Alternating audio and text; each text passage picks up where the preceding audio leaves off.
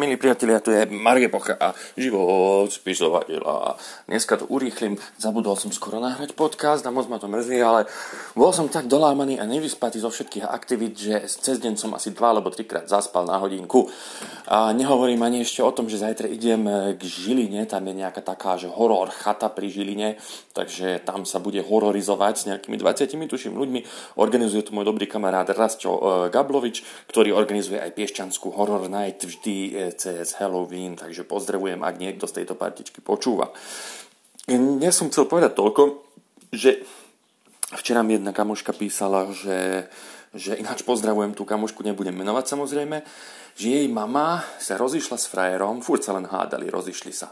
No ale potom sa zase dali dokopy. A že vraj to je dobre, lebo jej mama teraz bude prechádzať ťažkým obdobím.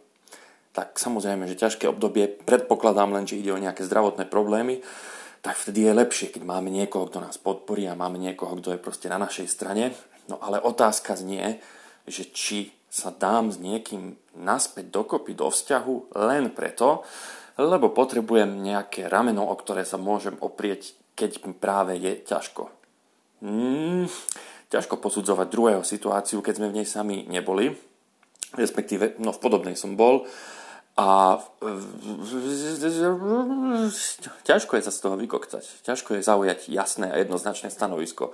Ale pokiaľ, ide, pokiaľ beriem čisto vzťahové stanovisko, tak len kvôli tomu, že ma čaká ťažké obdobie, by som sa nedal naspäť dokopy s niekým, e, s kým sme si proste už nesedeli a s kým sme sa rozišli.